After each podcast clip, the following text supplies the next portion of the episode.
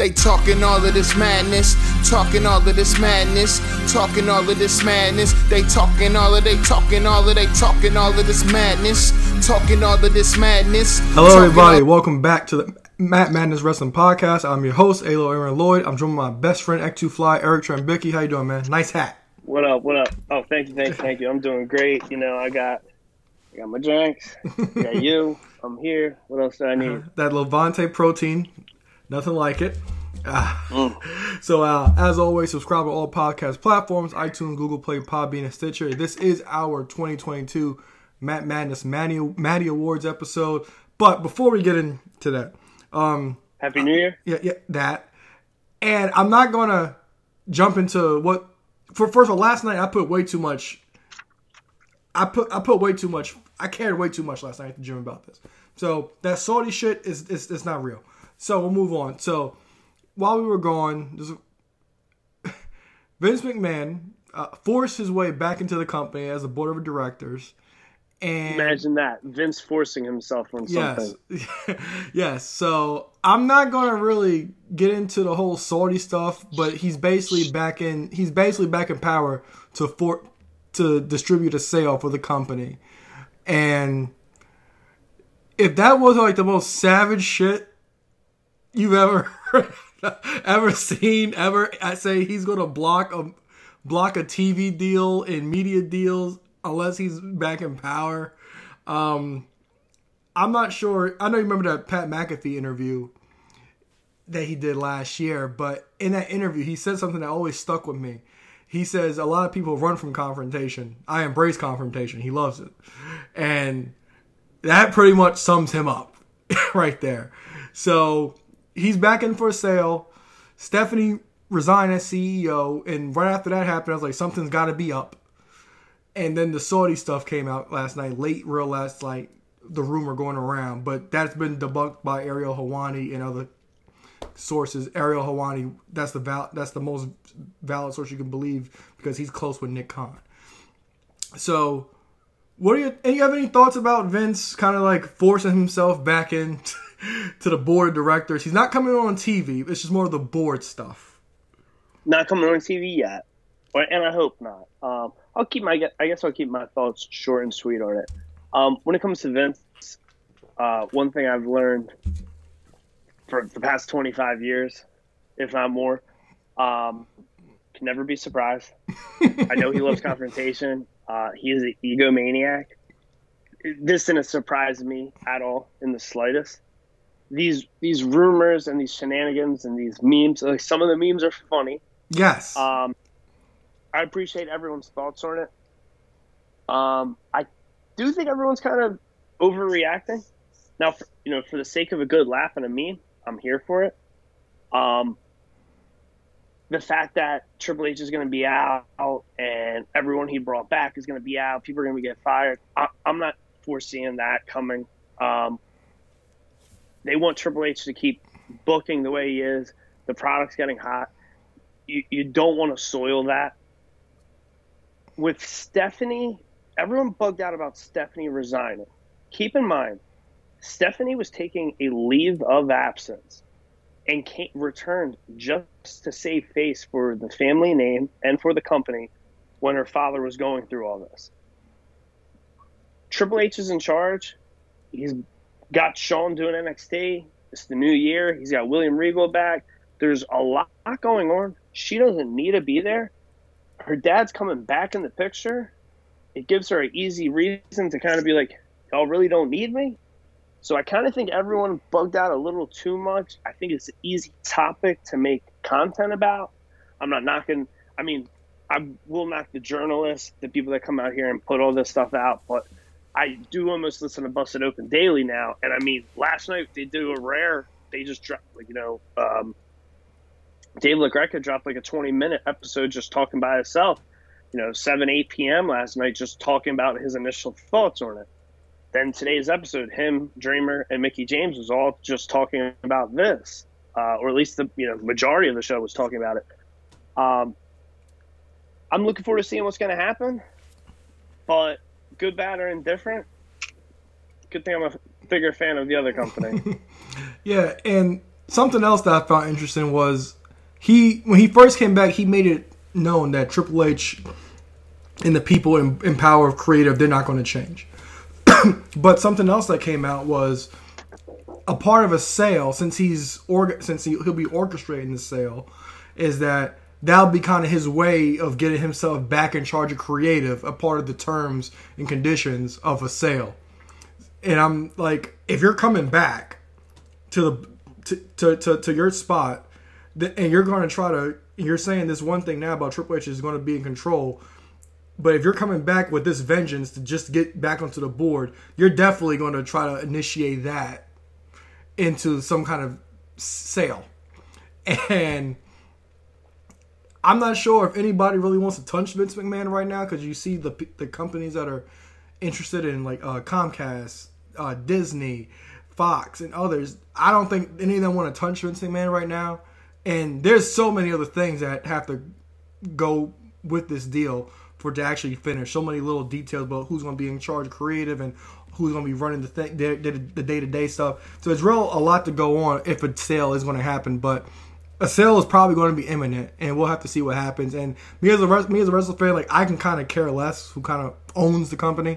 I care about the show more than who owns it for the most part. And we'll see what happens. But I'm definitely intrigued by what's going on. So, like, I guess because I haven't seen the meme of it, and this is just, like, the way my brain works, is, like, I love, like, you know, oh, it's a Saudi company. And it's, like, the Hogan meme is one of my favorites. Like, fight for the rights of only men. So, like, those memes are funny. But, like, also, like, when you're mentioning the companies, Comcast, Disney, these big conglomerates that could buy it. My favorite is, like, I saw they said something about, like, Saudi going in and, like, go have to go do the network and, like, redo Sable and Sonny getting their clothes ripped off and putting full body suits, and the King is, like, freaking out about seeing nothing. But, like, what I'm thinking more of is, like, if Disney, which, you know, I'm a big Star Wars fan, and, like, they changed so much about it because of, like, all the PC stuff that goes around with Disney and, like, modern day words you can't say. And I'm just thinking about how, like, it's going to be Heck in the Cell. Oh, we're going to settle this. We got Heck in the Cell. Or EC. Imagine what they would have. ECW just wouldn't exist. I'm just thinking about all the ridiculousness of it. There's just so much stuff that would just be. It would really be just, let's cancel Peacock. It ain't cancel the network. It's going to be cancel Peacock. All right. Yeah. So that's enough about that. I just wanted to kind of get that off my chest a little bit. One more thing while we were going. Well, go ahead. I was going to give one little tidbit since you just, you know, ran up north. I'm going to just shout out to Jacksonville. Two things real quick, you know, since we are in the new year, before we go celebrate 2022. If you weren't aware, you know, Adam Cole came back tonight. I saw. In more exciting news, I do want to tip my hat to not my favorite wrestler, probably not your favorite wrestler, but arguably one of the greatest wrestlers in the world. New IWGP United States Champion, Kenny Omega, for the second time, and officially, as of about 37 minutes ago, two-time Trios Tag Champion, because him and the Elite just won the best of 7 in the ladder match. I got a couple thoughts about that, but we can save that. Oh, how I'm surprised. Of the result? Yes. So you the result I don't want to think was surprising. The match was good. The match was fun. You know, it's really cool that we get that match on, like, free TV. But, like, these car crash ladder matches, I really almost feel like they should save them for pay-per-view, because the commercial breaks, like, and I get it, we get the picture-in-picture, but, like, I don't know. Work night, school night, TV's on, and it goes to commercial. I can't help. There's stuff I gotta do. So the commercial's on, I'm getting up, and I'm getting my iPad, my laptop ready to do this. I'm getting my charger ready. I'm, you know, the steamer out for Valentina's uniform for tomorrow. I can't sit there, and those 3 minutes, there's stuff I can do. So I kind of wish I was more on a pay-per-view so I could pay more attention to it and not miss, you know, two commercial breaks. So 6 minutes in a match isn't really viewed. outside of that, the match was great. However, if I'm correct, me and you love little wrestling tidbit facts, but if I'm correct, this is, and if it happened, it was somewhere really minor league, but it's the second time ever there was a trios, a six-man tag ladder match, which you and I were in attendance for the first one. To my knowledge, yeah. Ring of Honor. Yeah. Ring of Honor, six-man tag. The Bucks and Flip Gordon losing to SCU. Mm-hmm. One thing that bothered me, and I don't know if you or Aaron mentioned anything, you guys probably did. I know I had a few drinks that night. If you recall, six-man tag, there's three belts should be up in the air. Over your right shoulder, we see one of them there. There was one belt rather than all three. Oh, really? They just pulled one six-man tag title, and that was the win. But there was only one in the air. So from, you know, ladder matches, you know, shout out to Razor, shout out to Sean, shout out to Brett, but Rock and Triple H. But still, ladder matches to us, specifically you and me, that's about tag team wrestling. You know, the Hardys, the Dudleys, Edge and Christian made those things famous, especially these barn burner style ones. I mean, how many times can you just think of, like, the Hardys falling with the belts or Edge and Christian up there on top of the table pulling the belts one by one? Kenny is beat up over here trying to reach for the belt. There's three of them. There's about an 8 to 12-inch gap between the two either way. And Excalibur, while Kenny's struggling, grabbing at his ribs, I don't know if he's just selling while he's trying to get it. Excalibur's just saying, he's like, you just need to get one. You just need to get one. So he pulls one belt down, and then, you know, there's the bell. There's the celebration. So he's celebrating with the one belt over and over. And you can tell the crowd can't hear commentary, so I don't know if they were surprised. I think the crowd was kind of the thought, like, wait, you know, yeah, get all aren't three. You going to be getting the belt? So that'd be my only nitpick, and that's something that's definitely worth fixing. Well, you kind of of AEW, but I'll definitely point out, you know, my concerns. I'm pretty easygoing with nitpicks, but that was something that did rub me the wrong way. Well, you kind of help me with my segue. So New Japan Wrestle Kingdom happened while we were away as well. I have not seen Kenny Omega in Osprey. So I heard it was excellent. Everybody's loving her. They're saying it's a match she contender. I have not seen it yet. But the one thing I wanted to bring up, I'm not sure if you had any interest. I know you asked me for the login, which I do not remember anymore. So we got Sasha Banks, a.k.a. Mercedes Moné, make her debut. Pause. Sorry. It's because of this. Did you see me in Pasha's correspondence?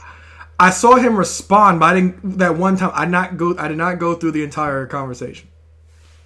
Yeah. So basically, I just chitter chatter on Twitter. OG of the Matt Madness podcast, Mr. Ron Pastry II.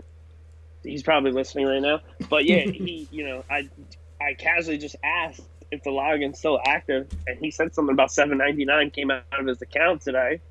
Why, is there something worth watching? So I'm confused. I'm like, I haven't seen this guy in 20. I haven't seen him in 24 months, and for 24 months, he's still been paying $8 for this New Japan shit. Like, that's insane if it's true.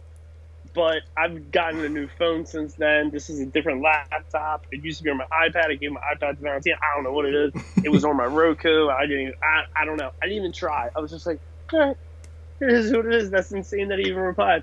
And I just replied, said something about Mercedes, debut. But please, run with it. Yeah, so before I start, Prep's going to appreciate this. We're going to throw that whole wig and her outfit in the tub because that was awful. But it was good to see her for the first time in a long time. Of course, everybody's talking about how the crowd didn't react, and she did. Her move in the ring was botched. Not sure if it was on her end or Kairi's end. But whatever, Mercedes Moné is in New Japan Pro Wrestling, and she is challenging for the IWGP Women's Championship on February 18th, I believe, in San Jose. So, any thoughts on Mercedes Moné debuting in New Japan? Yes, several things. One, all right, you guys have always been like, and I always feel like I've always been kind of the least vocal about certain things in the women's division. Always been a fan of Sasha, but you guys have always been crucial about her hair. I think the hair is cool if it's going to be like a New Japan exclusive, like when she does stuff. Now, obviously, the show she's going to be doing is, Battle in the Valley is going to be in San Jose. It's going to be in California. It's going to be in the States.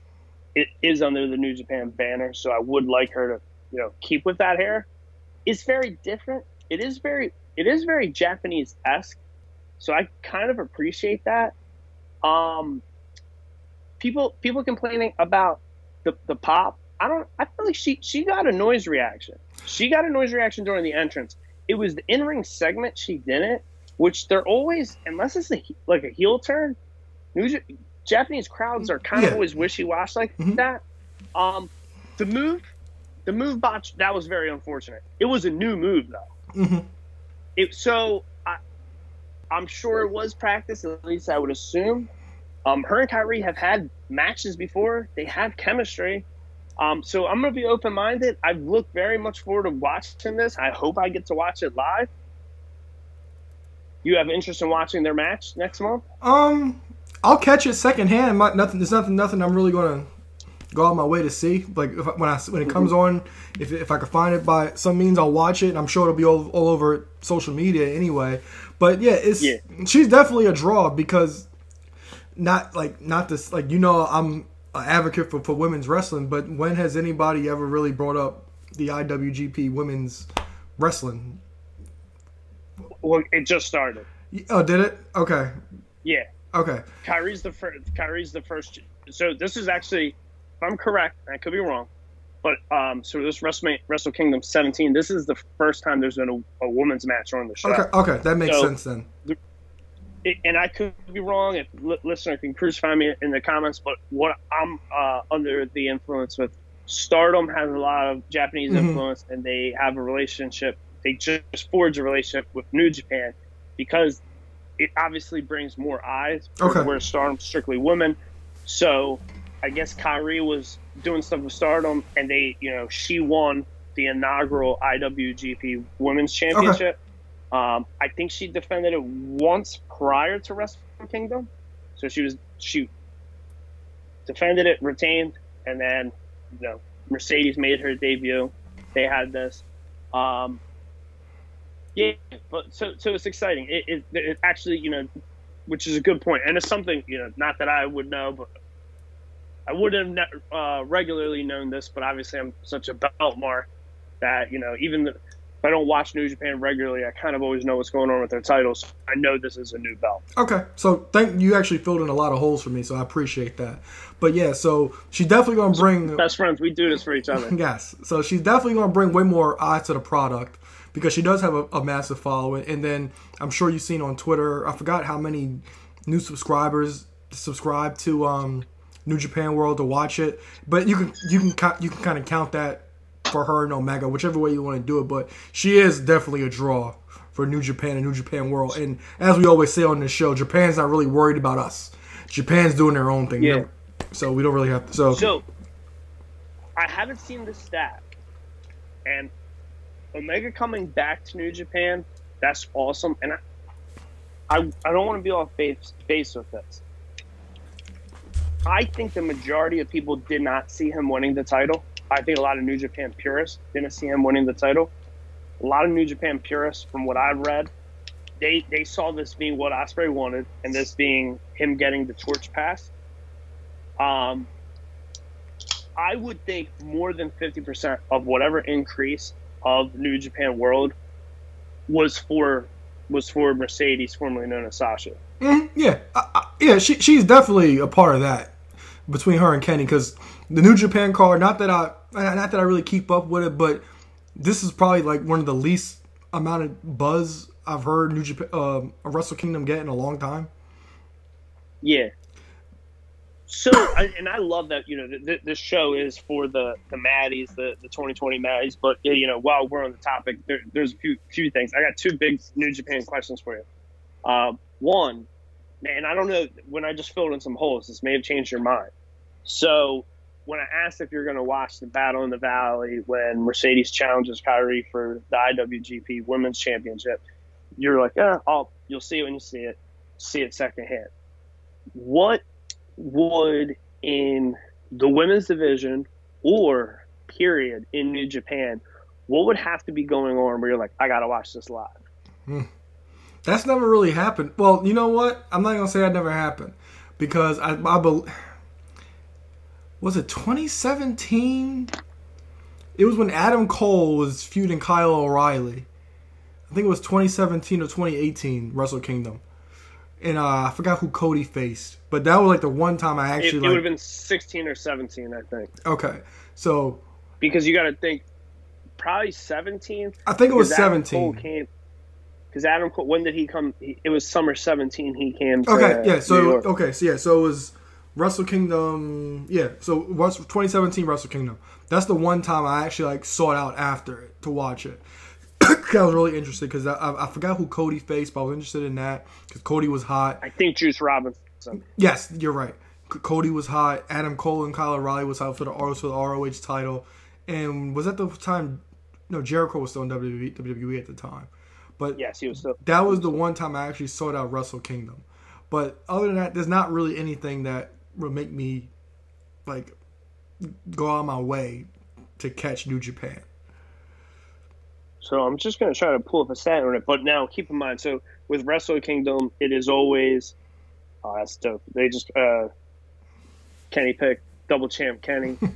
Got, you know, I'm becoming a Kenny Mark after him winning this belt a second time. It was funny when I met Kenta last month, and they asked me if I wanted him to sign the belt because I brought it with him. I was like, nah, I'm cool. I don't do signed belts anymore. But Kent is also the one that has the most pathetic reign with that. So, yeah. I didn't know you didn't do sign belts anymore.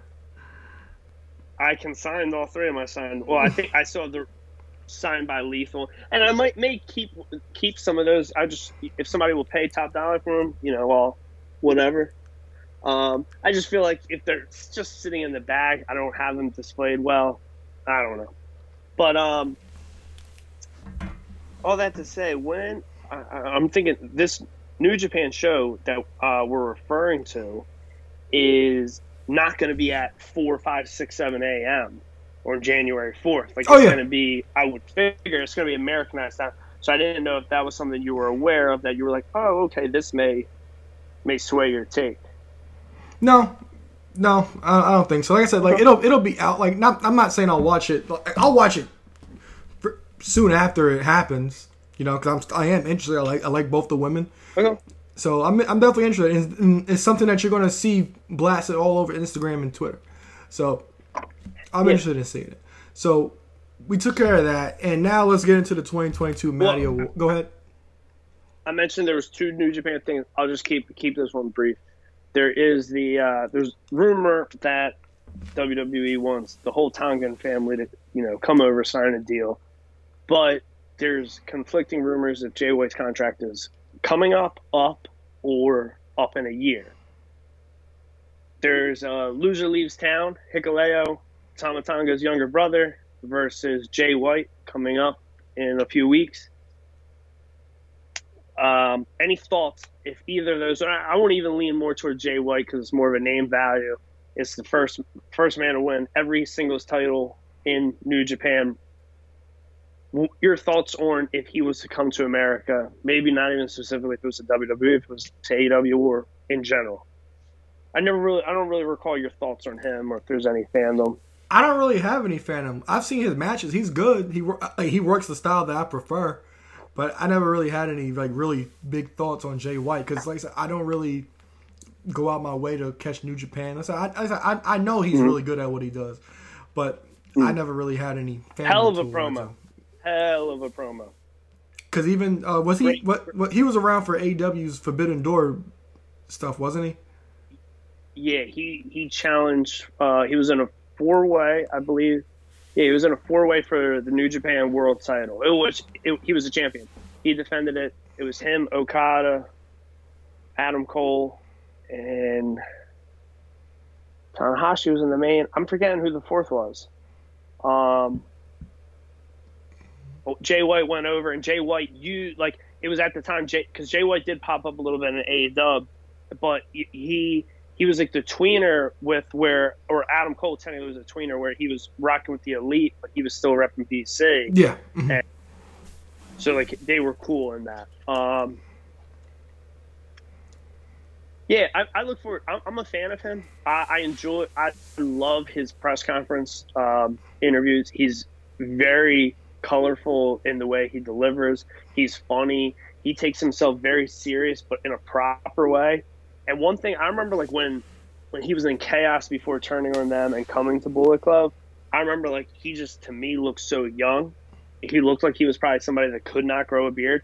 And I remember, I think it was Bubba who said it in an interview, just said, he's like, this kid, and I just assumed he couldn't grow a beard. I don't know if I heard him say in an interview that he couldn't, but he said, he's like, if this guy's going to be a badass heel, he needs to grow a fucking beard and play the part. And months later, goatee, then straggle beard, goatee, back and forth, and he became a great heel. And I'm a fan. I enjoy his music. And I get a kick. I don't know. I always pop for just the way the announcers in with the Japanese accent say his name.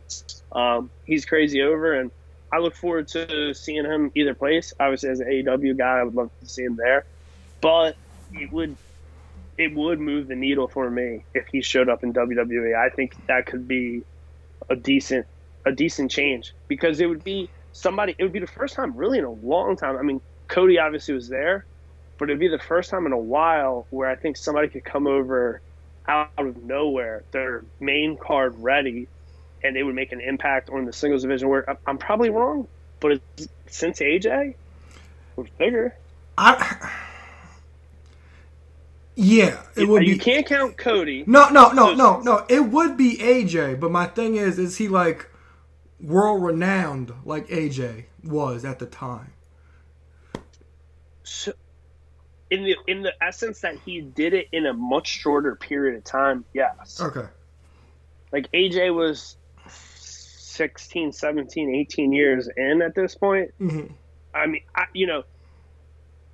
mind you, this is 7 years later, and now Jay White is, I think he just said something in an interview that he's 10 years, 12 years in. Mm-hmm. Obviously, these guys count their young boy years and blah, blah, blah, blah. But it's the name value. And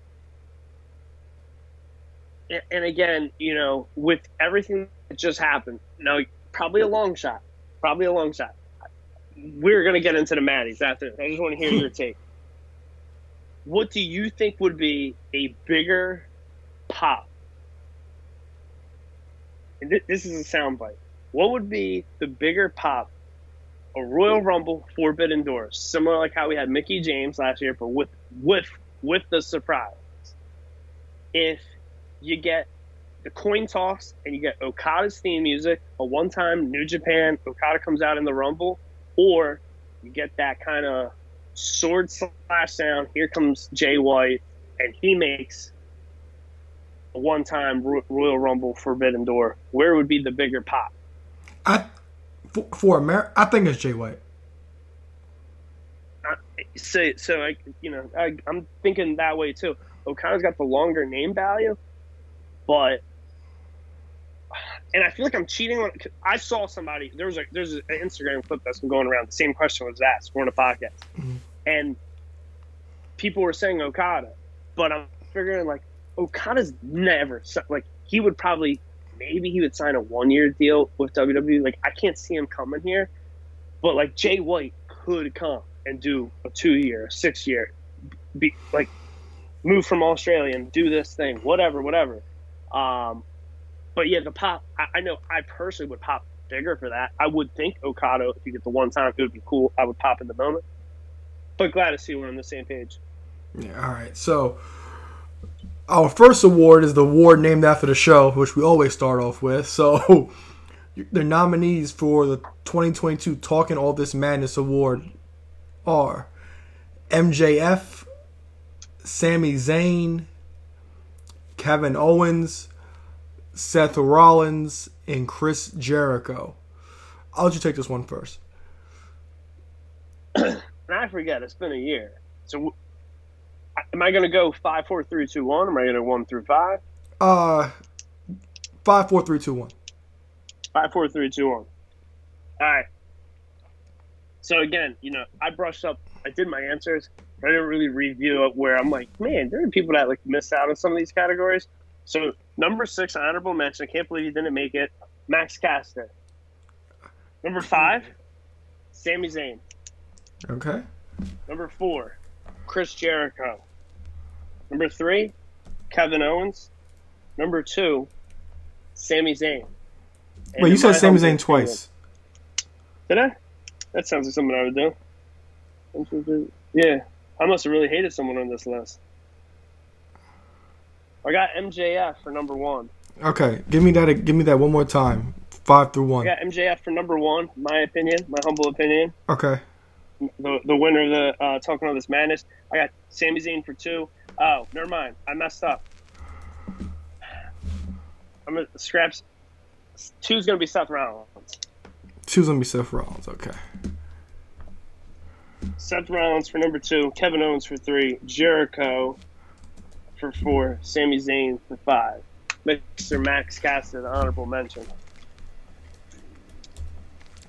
Listen. All right, so you said you had you said Jericho was 5? No, Sami Zayn was 5. Okay. Jericho was 4. Okay. Kevin Anthony Owens was 3. Okay, I got you. All right, so for me, I got Chris Jericho, number 5. I got Kevin Owens, number 4. I got Seth Rollins, number 3. I got MJF, number 2, and Sami Zayn, number 1. So your winner of the 2022 Talking All This Madness Award goes to MJF. Valentina's going to be mad at us. I think he's three-peated for that award. Prize only award. All right. All right, so we'll jump to my personal favorite category, and that's Breakout Star of the Year. I'll take this one first, but the nominees are... Please do. The nominees are Carmelo Hayes, Jade Cargill, Wardlow, Jamie Hayter, and Austin Theory. And this is my favorite one because there's people that I didn't put on this list that I can make an argument for, but they might just be on the list next year, like Roxanne Perez... Cora Jade, Ricky Starks had a great year. Hook, we might get some more stuff out of Hook next year. So there's a lot of people that can actually break out, and that's why it's always my favorite award because you can always mix and match people, and there's no really wrong answer. But I thought these were the top 5 of the year. So my number 5 is Austin Theory. I thought he had a great year. The Money in the Bank cash-in, you could have just had him lose because – the same way, what you got to, you could have got to with him just losing to Roman and not cashing in for the U.S. title. Wardlow, I thought he had a great year until he beat MJF because after that, it just shit the bed, I thought. It's like he was at the height, the highest of highs, and they kind of just brought him down 3 levels. Because that should, like, that's some... That MJF view should be something that you should get strapped to the rocket to your back and just take off. And he didn't really take off. Number 3, I'm going to go with Jamie Hayter because I really do like Jamie Hayter. And the fact that she was Britt Baker's sidekick and rose to the top of the women's mountain in AEW, had a banger match with Toni Storm. She's great in the ring. I'm really fan of Jamie Hayter. Number 2, I went with Jade Cargill. I'm going to go on about her a couple times on this show. She's still green. But when I see this woman, she has my attention, undivided attention. She can hold anybody's attention, and she is one of the biggest draws on AEW. And number 1, I'm going with Carmelo Hayes because Melo don't miss. It's not often where you could say that somebody has legit everything you could check off: the look, the gimmick, promo. The in-ring ability for us, toyetic. If you're in the ring attires, he always has excellent themed ring attires. The matches that he had the banger ladder match at Stand and Deliver. He had that banger match with Ricochet for a North American title. He above and beyond this year. So Carmelo Hayes is my number 1 for Breakout Star of the Year. I'll let you go next, buddy. Great job. Great points from everyone named there. I feel like you almost gave him an honorable mention last year for Breakout. I probably did. I might have brought it up. You were day one Mello. Day one Mello. I associate him with you a lot. I'll get into mine. Number 5, we share the same. I'm going Austin Theory.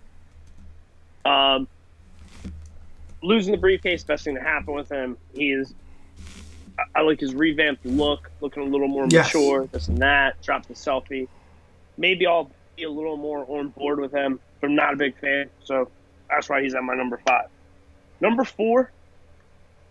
four, I'm doing Jade, with no fault to her. She commands attention. I love and adore her.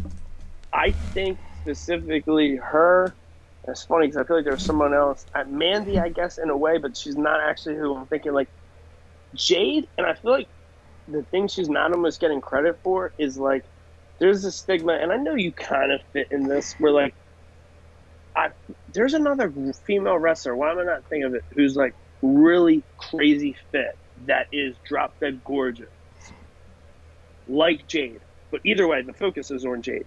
Jade is really changing the mold on, like, if you liked a female wrestler and you were just straight up attracted to her, it was always who's the bombshell, the one that's got the chest, the ass, the blah, blah, blah, blah. Jade, great body, physically insane, but really, you just look at her eyes and her face and it don't matter. Like, she'd be wearing a full one-piece outfit covering her whole body. You just see that smile in them eyes, and you're just like, holy crap, the most beautiful person I've ever seen in my life. She's so low on my list because I've been enamored with her for almost two years, so I couldn't make her my breakout star. But I love Jade, and she can do no wrong. Number 3, I put Wardlow. He would have been higher if, again, there was different booking scenarios. I don't think he completely went down immediately after MJF. Shortly after that, he won the TNT title from Scorpio Sky, and it was a dominant fashion. It was in great celebratory. The celebration was great. However, it went downhill quick. He won the title, and maybe he wasn't fed the right opponents, but the reign is very forgettable, unfortunately. Very unfortunate. The stuff with, I can't wait to see, he got his hair chopped by Samoa Joe. I can't wait to see what happens with him, later down the line. I'm here for Wardlow. I hope 2023, he has a great year. Number 2, it's going to be Carmelo Hayes.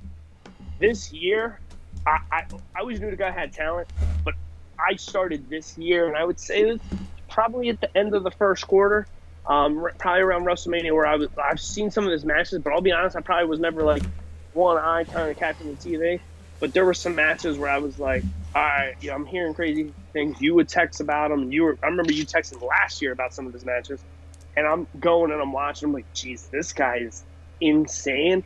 And I'll argue, you mentioned, and I'm going to get torched for this, but you mentioned the Ricochets, the Will Ospreys, the Mustafa Ali's, these people that can do these crazy moves they're great wrestlers, but Carmelo is more. He fits everything you just said, but he's also someone when he cuts a promo, especially out these diner vignette. He did a diner vignette similar to what Brian Baker and Carmelo Hayes did.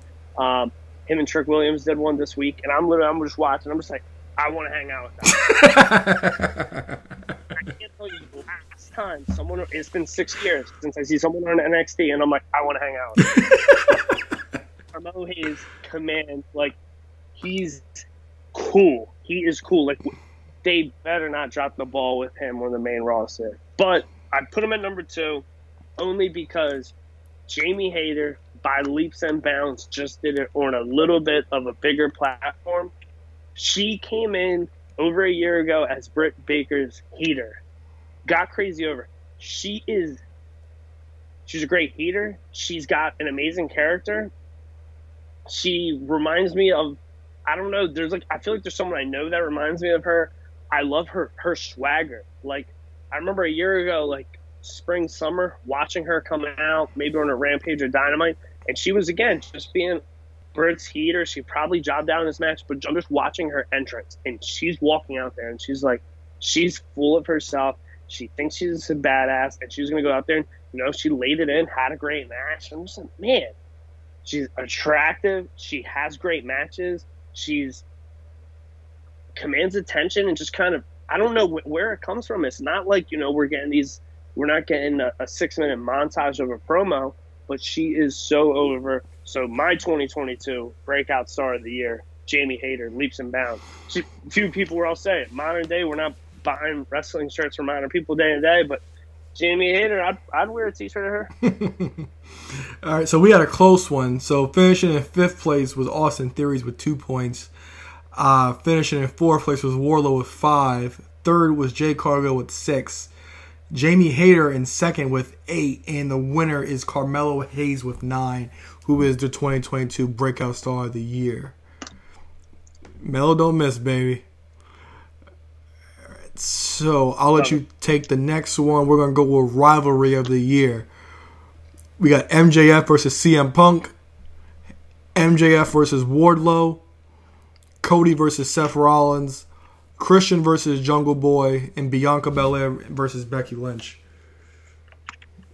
All right, so don't torture me when I say this, but this was one of the few where I was looking at it, I was like, geez, I really must have not been supervising the selections, because I'm looking at some of these, like the rivalries. I'm like, what? 2022? Like, this is what it was? Like, I'm going to start with number 5. Jungle Boy, Christian. It had the making for so much more. I do love we had long-term story booking, but we had a 1-second match between Christian and Jungle Boy. Feud maybe isn't over, so I got to put that as my number 5. Number 4, I'm going to go Wardlow and MJF. I'm going to go Wardlow and MJF because the match ends. And it's one of those things where it's probably like it was 6 months ago, and it's like, where does it, like, it's forgettable to me. At this point, I'm just thinking, like, Wardlow's gone from the Pinnacle or the Pinnacle with MJF, because they rep the Pinnacle without him as the foursome for a one-night thing. But that's over. That's done with. He became a singles champion. He won it. He did some other things.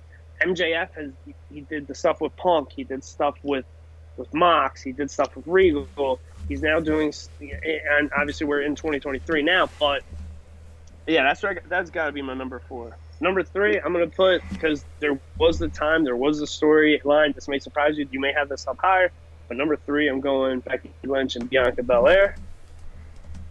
It probably went shorter than I think, but to me, it felt like this storyline went for a while. Number 2, man, number 2 and number 1 is hard. And I feel like number 1 or 2, this may be similar to breakout. My number 2 is who became number 1, and I can see this going either way. But I'm going with Cody and Seth Rollins. We had great promos. We had 3 great in-ring matches. Unfortunately, an injury and surgery being needed, Cody was out. Story's there. Great welcome back. There's looking for a great 2023 for both of them. But the nostalgia, the Ring of Honor entrance, the real-life promo, Rosie O'Donnell skit being referenced, the heat, the matches, and I'm going to talk more about it later. But CM Punk and Maxwell Jacob Friedman were the rivalry of the year for 2022. All right. So for me, I'm going to go with my number 5 was I'm actually going to do a switch, but it's not really going to matter. But my number 5 was Christian and Jungle Boy, because you did convince me to swap them out, but it's only swapping out a spot. I want this so bad. First of all, Christian in a turtleneck. Whoa, time out. I gotta pop Richie real quick. So, I mentioned earlier that Adam Cole came back, and you said you knew it. Mm-hmm. You want to know how I knew you knew it? How? You dressed him tonight. Did I? You dressed him tonight. Oh, God. I didn't pay attention to his fit, so we'll see. But I'll look into it later. Me and Richie did, and both of us concur. All right. So my number 4 was Bianca Belair and Becky Lynch. I did think it was good a little too long for my taste for these two women, but I thought Becky Lynch had a great year. She had like a really good underrated year, and the match at WrestleMania was fantastic. The SummerSlam match was great, and the stuff that Becky's doing right now, coming back to being the man, I think it's really good for her. But that was my number 4. Number 3, I went with MJF and Wardlow. Like I said, like, I'm not going to hold the match against them, really, because the storytelling that they told despite the match, and I think we talked about this after the match happened, even though MJF was going through that stuff, it was kind of like a squash like it should have been. But I'll go with that's my number 3. Number 2 is going to be, what did I have? I had MJF and Punk for number 2. And Cody and Seth Rollins, I had number 1. And the reason I have Cody and Rollins number 1 is because I talked about this when the build of WrestleMania started and the rumor of Cody coming back was starting to get fire.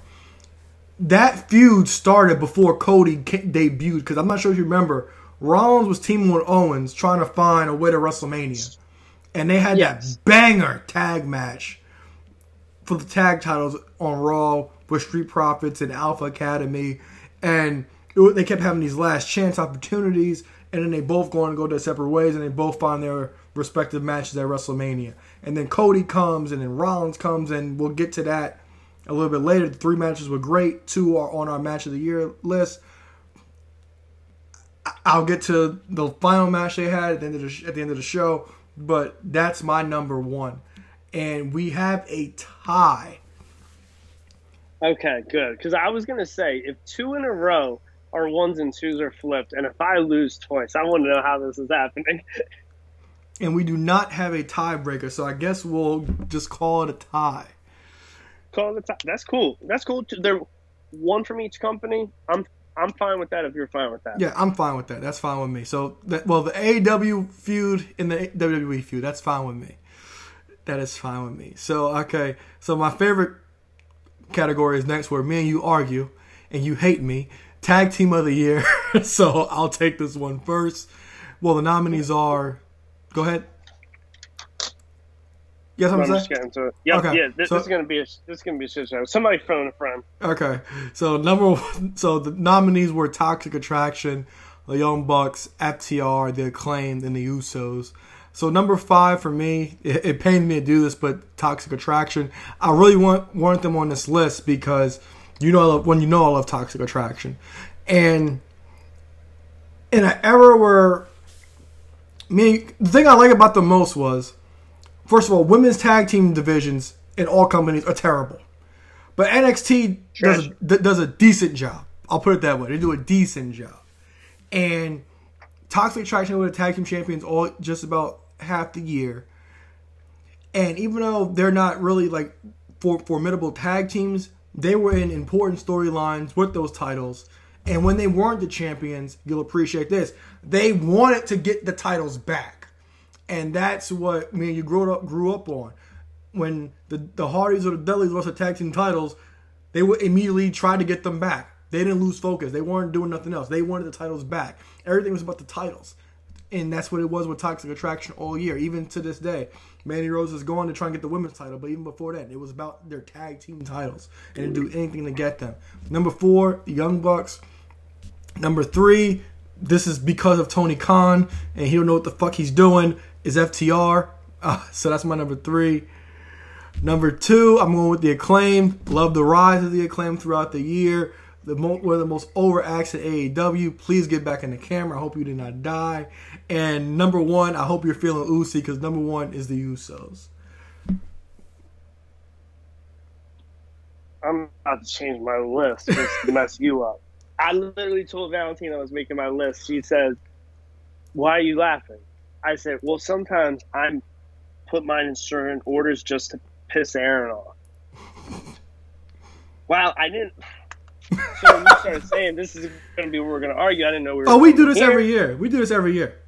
Mind you, I've given. You don't love or respect tag team wrestling. You're just obsessed with women's wrestling. So you threw a toxic attraction in here, and this is you're off the kilter. No, yo, put the bubbly down. You need a drink after this. This is disgusting. I'm about to crack another beer. You're pissing me off. No, you see this? Because remember, I posted who deserves the last spot, and I remember a certain friend of mine picked toxic attraction. Okay. Well, unlike you, I did not put Toxic Attraction at number 5. Really? The Young Bucks are at number 5. Whoa! You know what? Everyone on this, all these nominees, have held tag titles this year except the Young Bucks. The Young Bucks were 2/3 of the Trios Tag Team Championship, of the, you know, the inaugural Trios Tag Team Championship. But that was for less than 48 hours. Okay. They also weren't on TV for 60 days. So, yeah, Young Bucks were number 5. There's argument, and I'm not even a Street Profits mark. The Profits could have been on this list over the Bucks. RK Bro could have been on this list over the Bucks. But your list is shit. I need Brown. I need some Brown to drink. Pause it. Go get some. You need a drink after this. Your list is disgusting. Go ahead. Number 4 was Toxic Attraction. Okay. Shout out to them. And if I'm correct, I could be wrong. I don't know NXT very well. But if I'm correct, they held the NXT tag titles twice this year. Yes. Twice this year. Ooh. I changed my list. Number 4 is The Acclaimed. What? I changed my list. My God. Hold on. You're killing me here.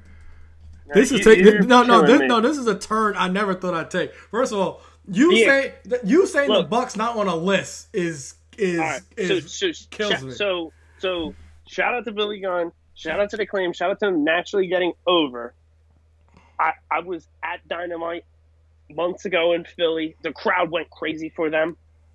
I did not like the way they got their rematch. They literally, due to the crowd's reaction, and it is shown in the shit show of that post-show interview, Tony Khan was going a different way with Swerve and Glory and who they were going to face. They didn't want to be giving them a rematch. They definitely didn't want to drop the titles to them. Maybe that was going to happen. Either way, that happened organically. They're one-time tag champions. And that's all back half of the year. So number 4 is The Acclaim. Number 3 is Toxic Attraction.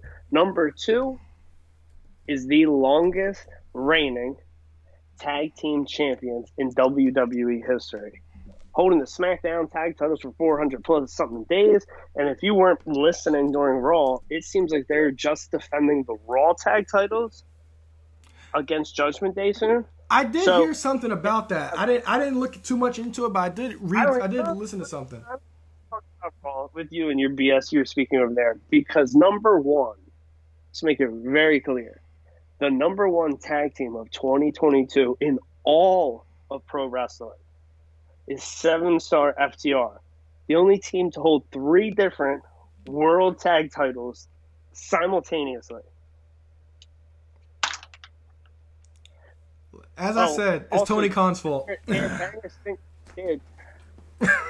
Well, Tony Khan also did put titles on them. It was on an AEW pay-per-view where they won the IWGP tag titles. It was on an AEW – well, never mind. It was on Ring of Honor's pay-per-view, his show, where they won the ROH titles. They defended them on all.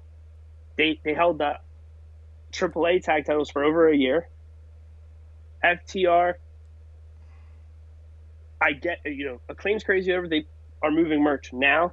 FTR has been moving merch. They're tag team of the year. I can't wait to hear these numbers. All right, so finishing in last place was the Young Bucks with 3 points. Finishing, I'm scared. I'm going to switch from beer. Finishing in 4th place was my beloved Toxic Attraction with 4 points. Number 3 was the Acclaim with 6. Number 2 was FTR with 8. And your tag team of the year is the Usos with 9 points. Jimmy and Jay. All right. You know what? That one, I guess, makes sense. All right, so we'll go next with show of the year. You can take this. Nominees are Revolution, Double or Nothing, Clash at the Castle, WrestleMania, and Full Gear.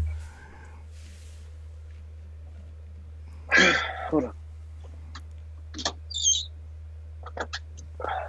For all the listeners at home, we call that a Westchester cricket because that's a Levante Pilsner. All right. Show of the year. This one's going to pop you. All right. Coming in at number 5. We're going to be off from this. Okay. Clash at the Castle. Wow. 5. Okay. Number 4, Double or Nada. Number 3, Full Gear. Number 2, Number 4 is Full Gear. Number 3 is Double or Nothing. Okay, 1 second. Double or Nothing coming in at number 3. Okay, 1 second. All right, go ahead. And I got to give my explanation before I get into this. I love my number 2. And I may have been a little hasty. But number 2 is Revolution. Number 1 is WrestleMania. I put WrestleMania at number 1, maybe because it was 2 days long. Maybe because it delivered 2 days back to back. Maybe because Stone Cold had his first match in 19 years and brought an emotional happy tear to my eye. But at the same time, was it the same night or was it a different night that I got another emotional tear to my eye when Cody Rhodes made his return to WWE? Same night. You got the laughter and the shenanigans and the tomfoolery of the Sami Zayn versus Johnny Knoxville. You got Roman Reigns going over on Brock at Mania, clean. Mania this year, WrestleMania 38 was the show of 2022. All right, so my number 5 was Full Gear. 4 was Double or Nothing. 3 was... What did I do here? 3 was Revolution. I knew. Yo, prep, what up? Number 4 was... Yeah, the AEW show. Number four was WrestleMania, and number 1 for me was Clash of the Castle because I loved that show. I thought it was a well done show, and that main event had me on my ass the entire time. Roman and Drew, excellent match, excellent storytelling, had me at the edge of my seat the entire time. So finishing and last place was Full Gear with 3 points. Finishing in 4th was Double or Nothing with 5. 3rd was Clash of the Castle with 6. 2nd was Revolution with 7. And your winner for Match of the Year is WrestleMania with 9. Show of the Year. Alrighty. Alright, so now we're getting into the fun ones. So, we're going to go with, if you want to go with matches or stars of the year first. All right, we're going to go, and actually, I'm going to give the nominees. We're going to go, and it's perfect because we just left Show of the Year. Now, I love, you gave as your Show of the Year, number 1, Clash of the Castle. Did you watch that live? So I remember you. I did. All right. So a little bit of what judged mine, there was probably 3 specific outside of, I missed my first AEW show. I missed one AEW pay-per-view I did not watch live. It was the first AEW pay-per-view I did not watch live. I did not watch SummerSlam this year live. I did not watch it for the 2nd year in a row live. I don't even know if I watched the whole show. I know I watched the main event. No, actually, I did watch the whole show. I watched the whole show the next day. I did not watch the entirety of Clash of the Castle, and I did not watch it live. There's another show, another WWE show that is maybe beloved this year, but I did not watch. I maybe only watched the main event, so that may sway me for my opinion on this. So let's get into it. We're going to go match of the year. All right, the nominees we got are Survivor Series, the War Games match. Okay, so you're going with men's match of the year. I was going to name the nominees for the listeners at home. Pop, you take a little bit of that weight off your shoulder, all right? We got Survivor Series, War Games, got the Brawling Brutes, Drew McIntyre, Kevin Owens versus the Bloodline. We had WrestleMania, the return of Cody Rhodes, the surprise of Seth Rollins. Speaking of that, we had the third and final match in the trio, in a Hell in a Cell match at Hell in a Cell, Cody versus Seth. We had Revolution, which was the dog collar match between CM Punk and MJF. And we had the Dynamite Trios Tag Team match in the Trios Tag Team Tournament, United Empire versus the Elite, the Young Bucks and Kenny Omega. That's the please. After I just named the nominees, let me hear your list. Okay. So my number 5 was Elite and United Empire. Knew that was coming. All right. Number 4 was War Games. Number 3 was Cody and Rollins at WrestleMania.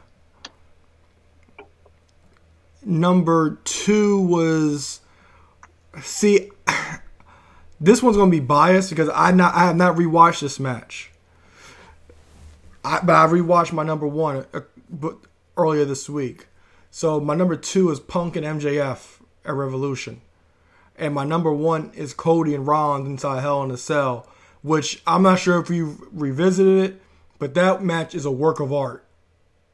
Literally from Rollins' entrance with the polka dots, Rollins' face seeing Cody's torn pec, the shot of Rollins' face with that evil smile that he does was perfect, working the pec the entire time, Cody going through all lengths, actually working through the match, winning with a broken freaking pec.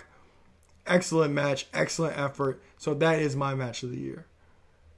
Before I get into my list, did we watch the Revolution together? No. I'd assume not. Okay. No, you were Richie. Okay. All right, so I'm going to get into my list. This was not easy. This was not easy.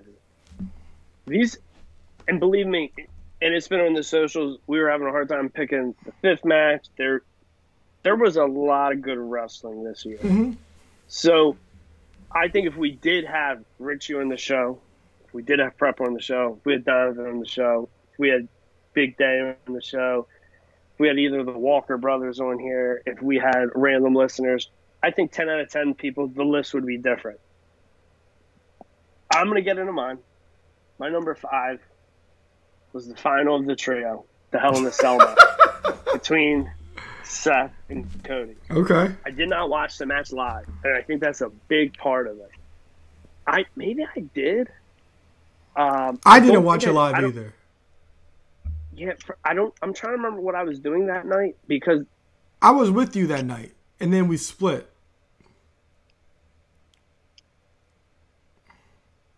Kayfabe's still alive. Okay, so I don't know about whatever is going on in it. And I know I popped for Seth doing polka dots. Tip of the hat to Cody for the bravery of going through the match with the injury. Unfortunately, it was in the disgusting red cell, but it's the third of the series. Like, all right, it's going to be over. Where are they going? They already had 2 bangers with no title on the line. I figured he was just going to do the favor for Seth. I thought he would win. More amazing, Cody goes over. If there was ever time for him to do the favors, dude, you have the greatest excuse ever. You've got this torn injury. I think I watched it the weekend it happened, but I did rewatch it last week. The match is great.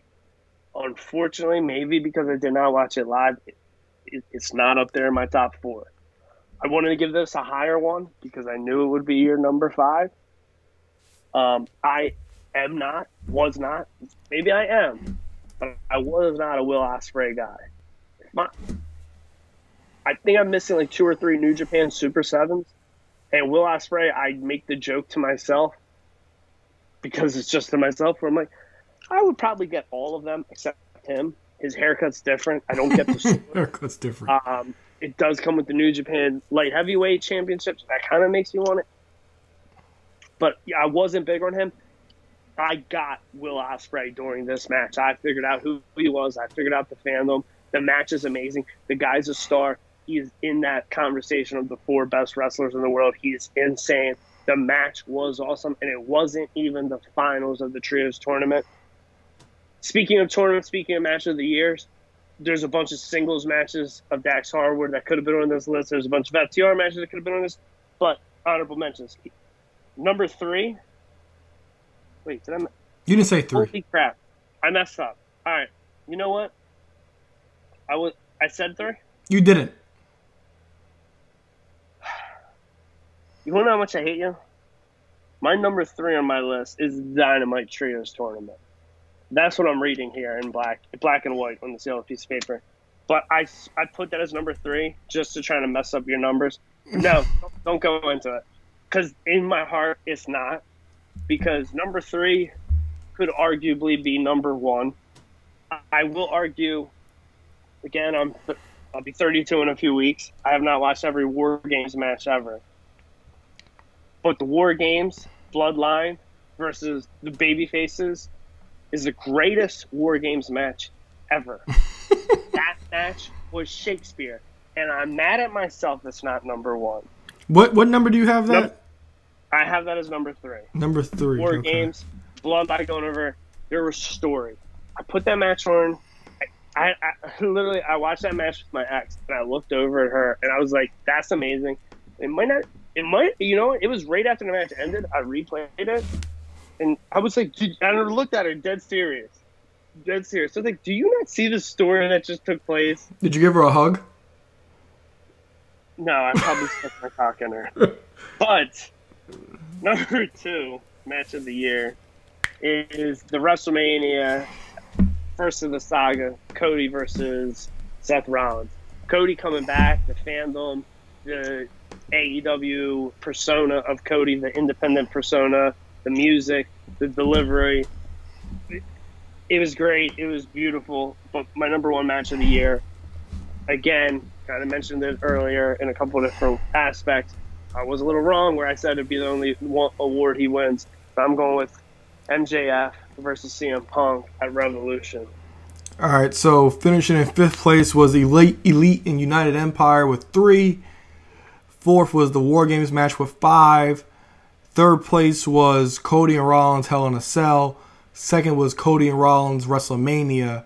And the winner of the match of the year is CM Punk and MJF from Revolution. And we're talking a lot about Punk. I know MJF winning some awards, but shout out to Phil. He's winning some year-end awards. All right, so you're gonna we'll go to women's match next. You ain't no pop for that, no reaction. Huh? Jeez. Well, I forgot to put the CM Punk Elite Backstage Brawl on the match of the year list. So, so I guess it was women's match of the year time. Nominees are Becky Lynch versus Lita, Becky Lynch versus Asuka versus Bianca Belair, Becky Lynch WrestleMania, Toni Storm, Jamie Hayter, Full Gear, and Charlotte Ronda Rousey WrestleMania Backlash. Please let me give mine first. Go ahead. Going with the Elimination Chamber match is my number 5. Okay. Becky and Lita. Number 4, I'm going with the match from Hell in a Cell. Number 3, I'm going with the WrestleMania Backlash and SmackDown Women's Title. Number 2, I'm going with WrestleMania with the Raw Women's Title. Number 1, I'm going Full Gear. That's interesting. Oh, well, I'm not surprised. The opposite of your list. I'm starting to feel like a spite coming from you. You're just feeling it? Yeah, I really am. Because I take my ranking seriously. I'm not trying to spite anybody over here. Whoa, I took mine serious. All right, so my number 5 was Charlotte or Ronda from Backlash. Number 4 for me was Toni Storm, Jamie Hayter. Yep, I knew that. Number 3 was Becky and Lita from a Chamber. Number 2 is Becky. I gotta rewatch that. We talked about it on the show. We had a ball talking about that show. We actually thought Lita was gonna win. I'd be tripping. Oh yeah, okay, yeah. Oh my God! As you just said that, it came back. All right. Oh, yeah, I don't know. I'm tripping sometimes. All right. So my number 2 was Becky, Bianca, Asuka from Hell in a Cell Triple Threat, and number 1 was Bianca and Becky Lynch from WrestleMania, and finishing in 5th place was. Well, tied for 5th was Charlotte and Ronda and Becky and Lita. 3rd place was Bianca, Asuka, and Becky from Hell in a Cell. 2nd place was Toni Storm and Jamie Hayter, Full Gear, and your winner for Women's Match of the Year is Bianca and Becky Lynch from WrestleMania. I still can't believe the Tag Team of the Year. That was some bullshit, man. I still can't believe Eric doesn't put his Belluck Young Bucks on a tag team list. I got yelled at one year for not doing that. This was not their. 2022 is not their year. Okay. Accolades matter. Okay. Dude, accolade X. Y'all gave me the name. You don't think I ain't gonna pop for like title name? Oh. All right. So like women's superstar of the year. Are we like? Just so everybody knows, we do not have almost a superhero. What the heck was her name? Oh, Nikki ASH. Nikki Ash. She was gonna be number 5, but we took her off because she threw a belt in the. She tried to throw a belt in the trash. I don't respect that around here, so she didn't make it. Yeah, she didn't make it. But we'll tell you who did make it. That's Thunder Rosa, Britt Baker, Jade Cargill, Mandy Rose, and Bianca Belair. You want me to take this first? Yeah, because. Yeah, you got it. All right, so number 5 for me was Thunder Rosa because that's how AW treated her. Number 4, I had Britt Baker. Number 3, I had Bianca Belair. Number 2, I had Jay Cargill. And number 1, the $1 Million Woman, Mandy Rose. Pop. Who's improved her leaps and bounds, and I miss her already. Mandy Rose is my Women's Star of the Year. Go ahead. Man, we wasn't too far off. Not too far off at all. All right. So, drum roll, please. I swear I got a cold thing. Before we get the actual calculations, for the Maddies from X25, number 5 for the Women's Superstar of the Year, Thunder Rosa. Not going to blame it on AEW or TK. I'm going to say this definitely has something to do with injury. Booking may not have went completely perfect, but it may have been lack of, I don't know, some of her matches while champion were not as good as her matches not being champion. She did not have many matches as champion. Her promos weren't best as some of the ones when she was chasing the title.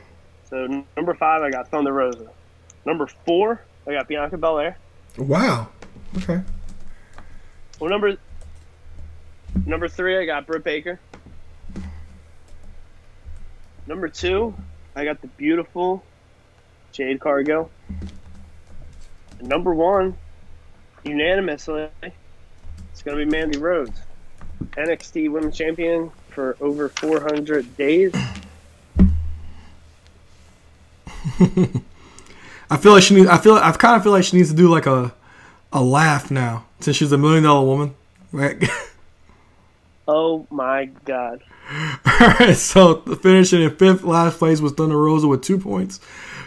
Tied for third, we'll say was Bianca Belair and Britt Baker. 2nd was Jade Cargill, and your winner, as X said, it was unanimous. Mandy Rose. So Mandy Rose went from being the breakout last year to the top spot this year as Women's Star of the Year. All right, and it's now time for our final award. We may argue again. So nominees are for Superstar of the Year. Go ahead. Bestie, before we argue, because we probably will, I want you to keep this in the back of your head. This is going to be an honorable mention. Honorable mention, Maddie, this year. And hopefully it moves forward. Okay. It's going to be a new award. Okay.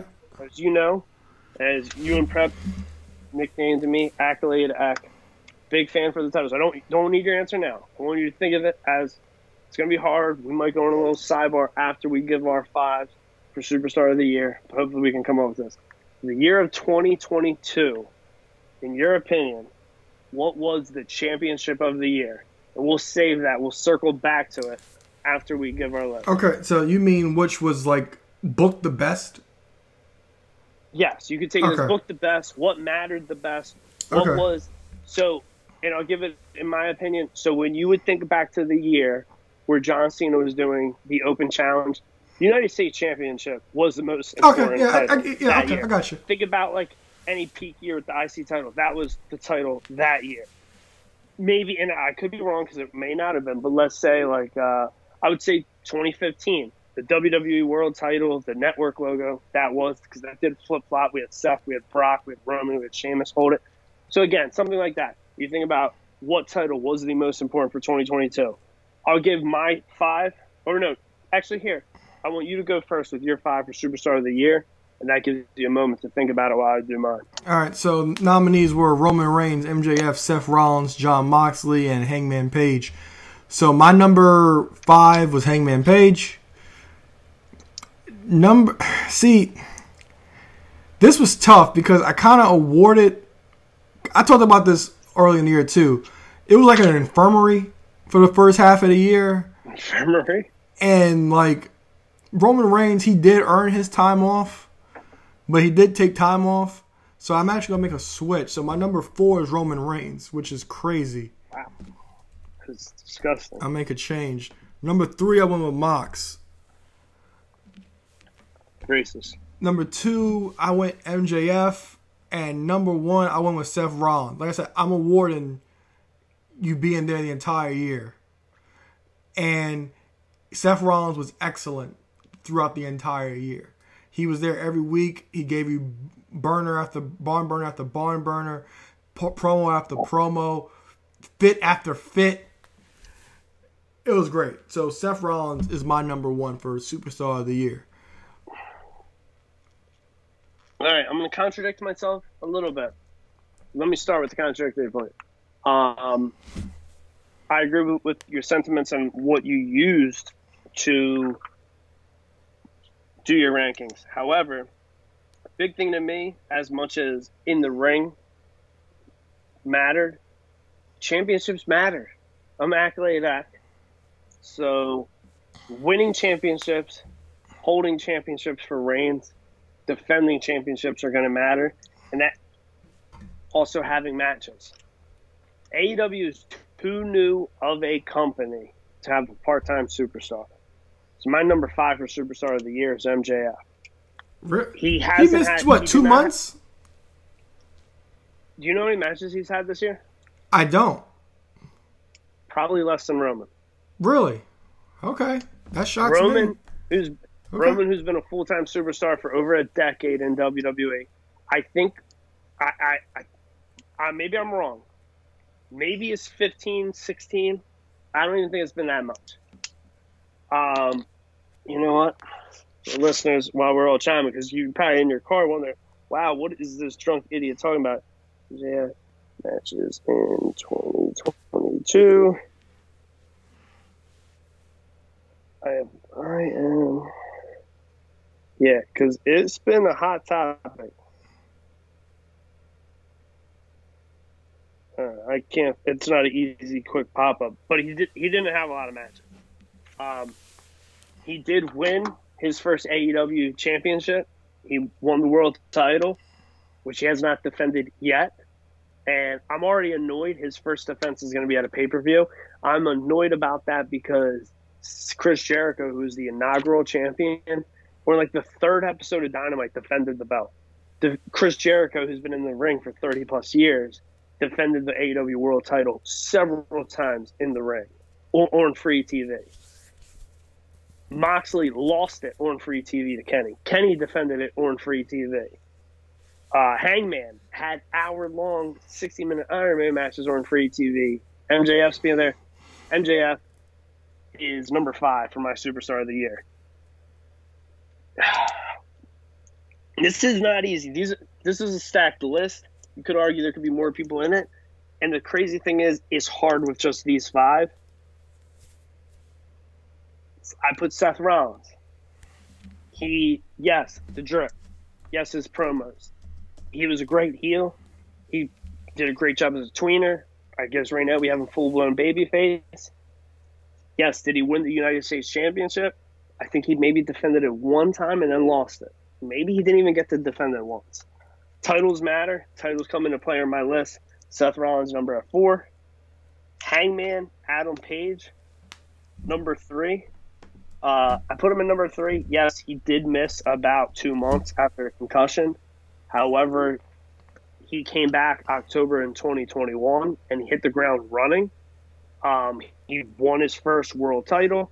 It was his second title in AEW. He got to defend it. He had some banger matches on free TV. Great hardcore Texas death matches with the likes of Lance Archer. These banger matches with whether with Bryan Danielson. Him and Kenny mixed it up. Him and Mox got to touch for the first time. Hangman Adam Page, number 3. Number 1 and 2, not easy. Not easy. And I'm probably going to surprise people. I'm definitely going to surprise people. Putting John Moxley at number 2. John Moxley won his interim AEW world title. He became definitive world champion by beating CM Punk. I believe then he wins a tournament and becomes an undisputed 3-time AEW world champion. It is not, and I'm probably wrong. He probably should be number 1. The only reason I put Roman Reigns as number 1 for Superstar of the Year is I accept this year, like, Roman, I've been a fan. We've been a fan. 2015, we were calling ourselves the official podcast of Roman Reigns. Official podcast of Roman Reigns. But in this year, you got to accept he's the biggest name active in WWE. He is a draw. He is an insane athlete.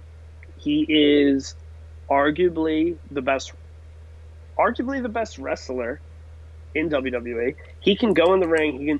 The guy can do it all. And at this point, there's the conversation that whether you get the dream match of him and his older cousin, he has a better wrestling career than The Rock. He's got better accolades than The Rock.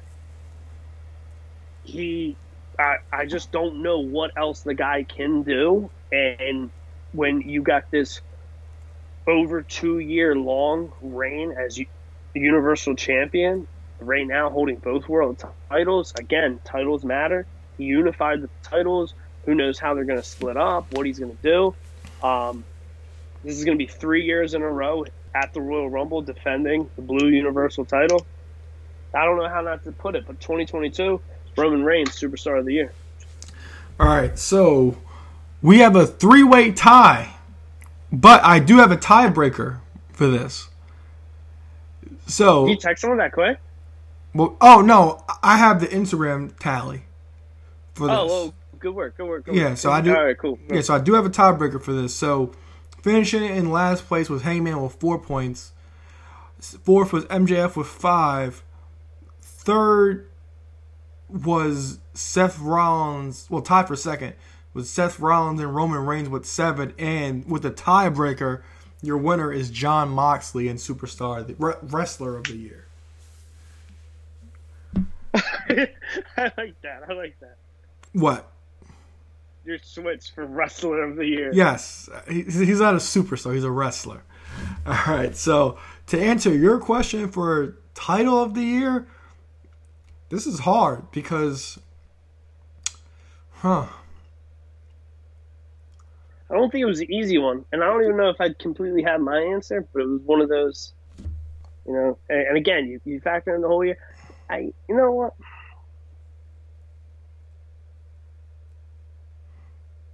Yeah, I mean, I I guess I got mine, but I want you to go. I'll go first if needed. Yeah, go, please go first, because I'm trying. Oh, I'm trying here.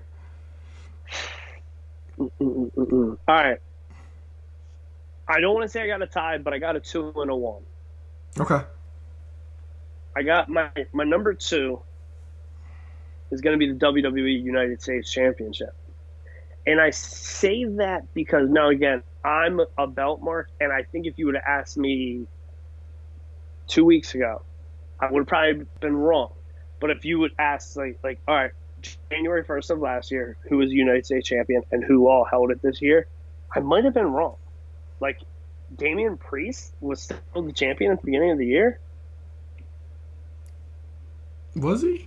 I believe at the day one event, I think. Yeah, cool. I saw one of the Instagram things, like, it's like, you know, from this year to this year, like who ended this year with it, who started, and I believe they still showed a picture of him. But I'm pretty sure it was him because it went from him to then him dropping it to Finn. Okay. Finn had the short run. Finn drops it to Theory. You had Theory. Who did Theory first drop it to? Lashley. Bobby Lashley? Mm-hmm. Then you got Lashley, who just arguably debuts that belt. I know, obviously, MVP ran around with it in COVID era, but it was really Apollo Crews. And then Bobby had that first run with that new design, but Bobby Lashley this year made that title important, and he made you care about that title.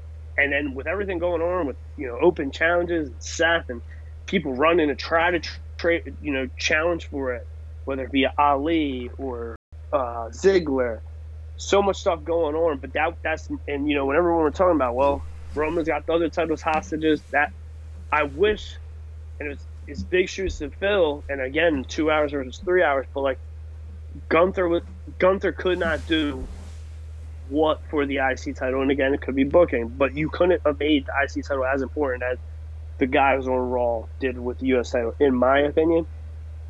However, with all that said, I think if you would go up to somebody randomly and say, hey, like, who all held the U.S. title? And I'm not trying to call, because of flip-flop, it might have been more people that held the U.S. title. I'm not trying to count Reigns. But if you had a name, everyone that held the U.S. title versus my number one most important title of 2022 would be the AEW World Champion. It was always something that was kind of hot topic. Who's got the belt? What's going on? When you got the stuff, whether it be from All Out, whether you got, you know, couple tournaments that may have had it taken place because of vacant belts, but it was always a hot topic. Who's the champion? Who's going to be the champion? In my opinion, could be biased, but I pulled the AEW World title as the title of the year. I don't think I'll disagree with you, because that title was on TV every week, and AEW, since they have like the quarterly pay-per-views, the way they book the championship, it's kind of a little different the way WWE does it, because they'll have a title, they'll have like a title feud blow off on an episode of Dynamite. So I don't think I'll disagree with you on that. But because I see your point. I guess a third honorable mention. I see your point with the U.S. title. I'm not going to disagree with you on that, but if you say it, I'm just closing my laptop. I don't disagree, but I'll just give an honorable mention to the North American title. Oh, my God. All right. Cool. I can appreciate it. All right. What did you think I was going to say? I was scared shitless you were going to say WWE tag titles. Oh. I can make an argument about it, because there's two and they were unified. Won't be good. Won't be a good argument. Oh, it would be. But not when it's coming from a company that a one man can always beat the whole tag team. Yeah, I guess if you want to put that into argument, which I wasn't, but I'll say in the North American title, because Carmelo Hayes held it for majority of the year. When did he lose it? When did he lose it? He lost it Mania. He did. He lost it Mania weekend, but got it back. And then he lost, he lost a solo. Then the belt got vacated. And that's when Wesley won. And even, like, when Wesley won, like, they were doing an excellent job, like, building him up. And then even now, like, they do a good job making him feel important as a North American champion. They may, But not to cut you off, in my opinion, because I really got into Carmelo after Solo getting stripped. I know Wesley's the champion, or at least I think he still is, but the title's forgettable after that. Well, if you like Wesley, you like him. You don't, you don't. But yeah. But no, like Carmelo, like it's almost, it really is a tip of the hat to Carmelo Hayes. Oh, it definitely is. Yeah. I don't think, and you know, I've said this, and I tip my hat off to you about this all the time. As the Beltmore guy, I'm like, you were a fan of the aesthetic of that belt when it debuted. I was not, and I've said for a while, like that's been one of the only modern outside of the U.S. belts that I do like the new one. But I've like wanted to buy that, but not because of the appearance, because the people that have held it 90% of the time made that belt matter. It was good champions. It was great matches. But I think we're going to be looking for a couple years till somebody make that belt matter as much as Carmelo Hayes did. Because, as he said, he's the A champion. That belt was more important than the world title. Yeah, and the one thing... Him as that champion versus Braun Breaker, it's like, all right, cool. Like, hey, oh, you got 20 minutes. You can watch one match.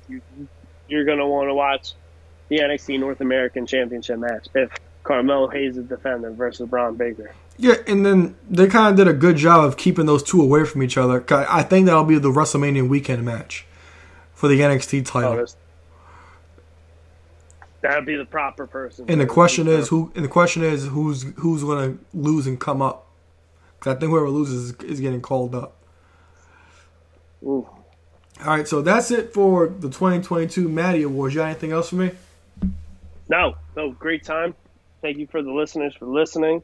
I hope you guys agree with everything I said. I hope you guys hated Aaron's take on Tag Team of the Year. All right, I hope you guys did it. So, subscribe. If you drank as much as I did, we all got to take a pill. All right, so subscribe on all podcast platforms and hit that thumbs up button. Subscribe on YouTube and use code MMadness to save 10% off your order. For X2 Flyer, Eric Trembicki, I'm A-Lo. Talking all of this madness. They talking all of they, talking all of they. Hop on the top rope, about to land with his elbow. Got him now, put him down right now. Hit him with the palm handle.